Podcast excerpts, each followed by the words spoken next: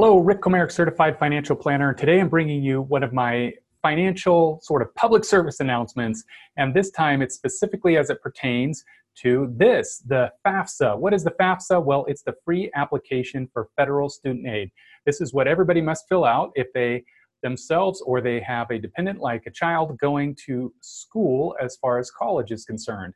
And this specifically is for the 2020 to 2021 uh, school year. So now is the time, October 1st, to get that form filed. It's what qualifies for all the grants, loans, scholarships, things of that nature. If you have any questions, feel free to reach out to me anytime.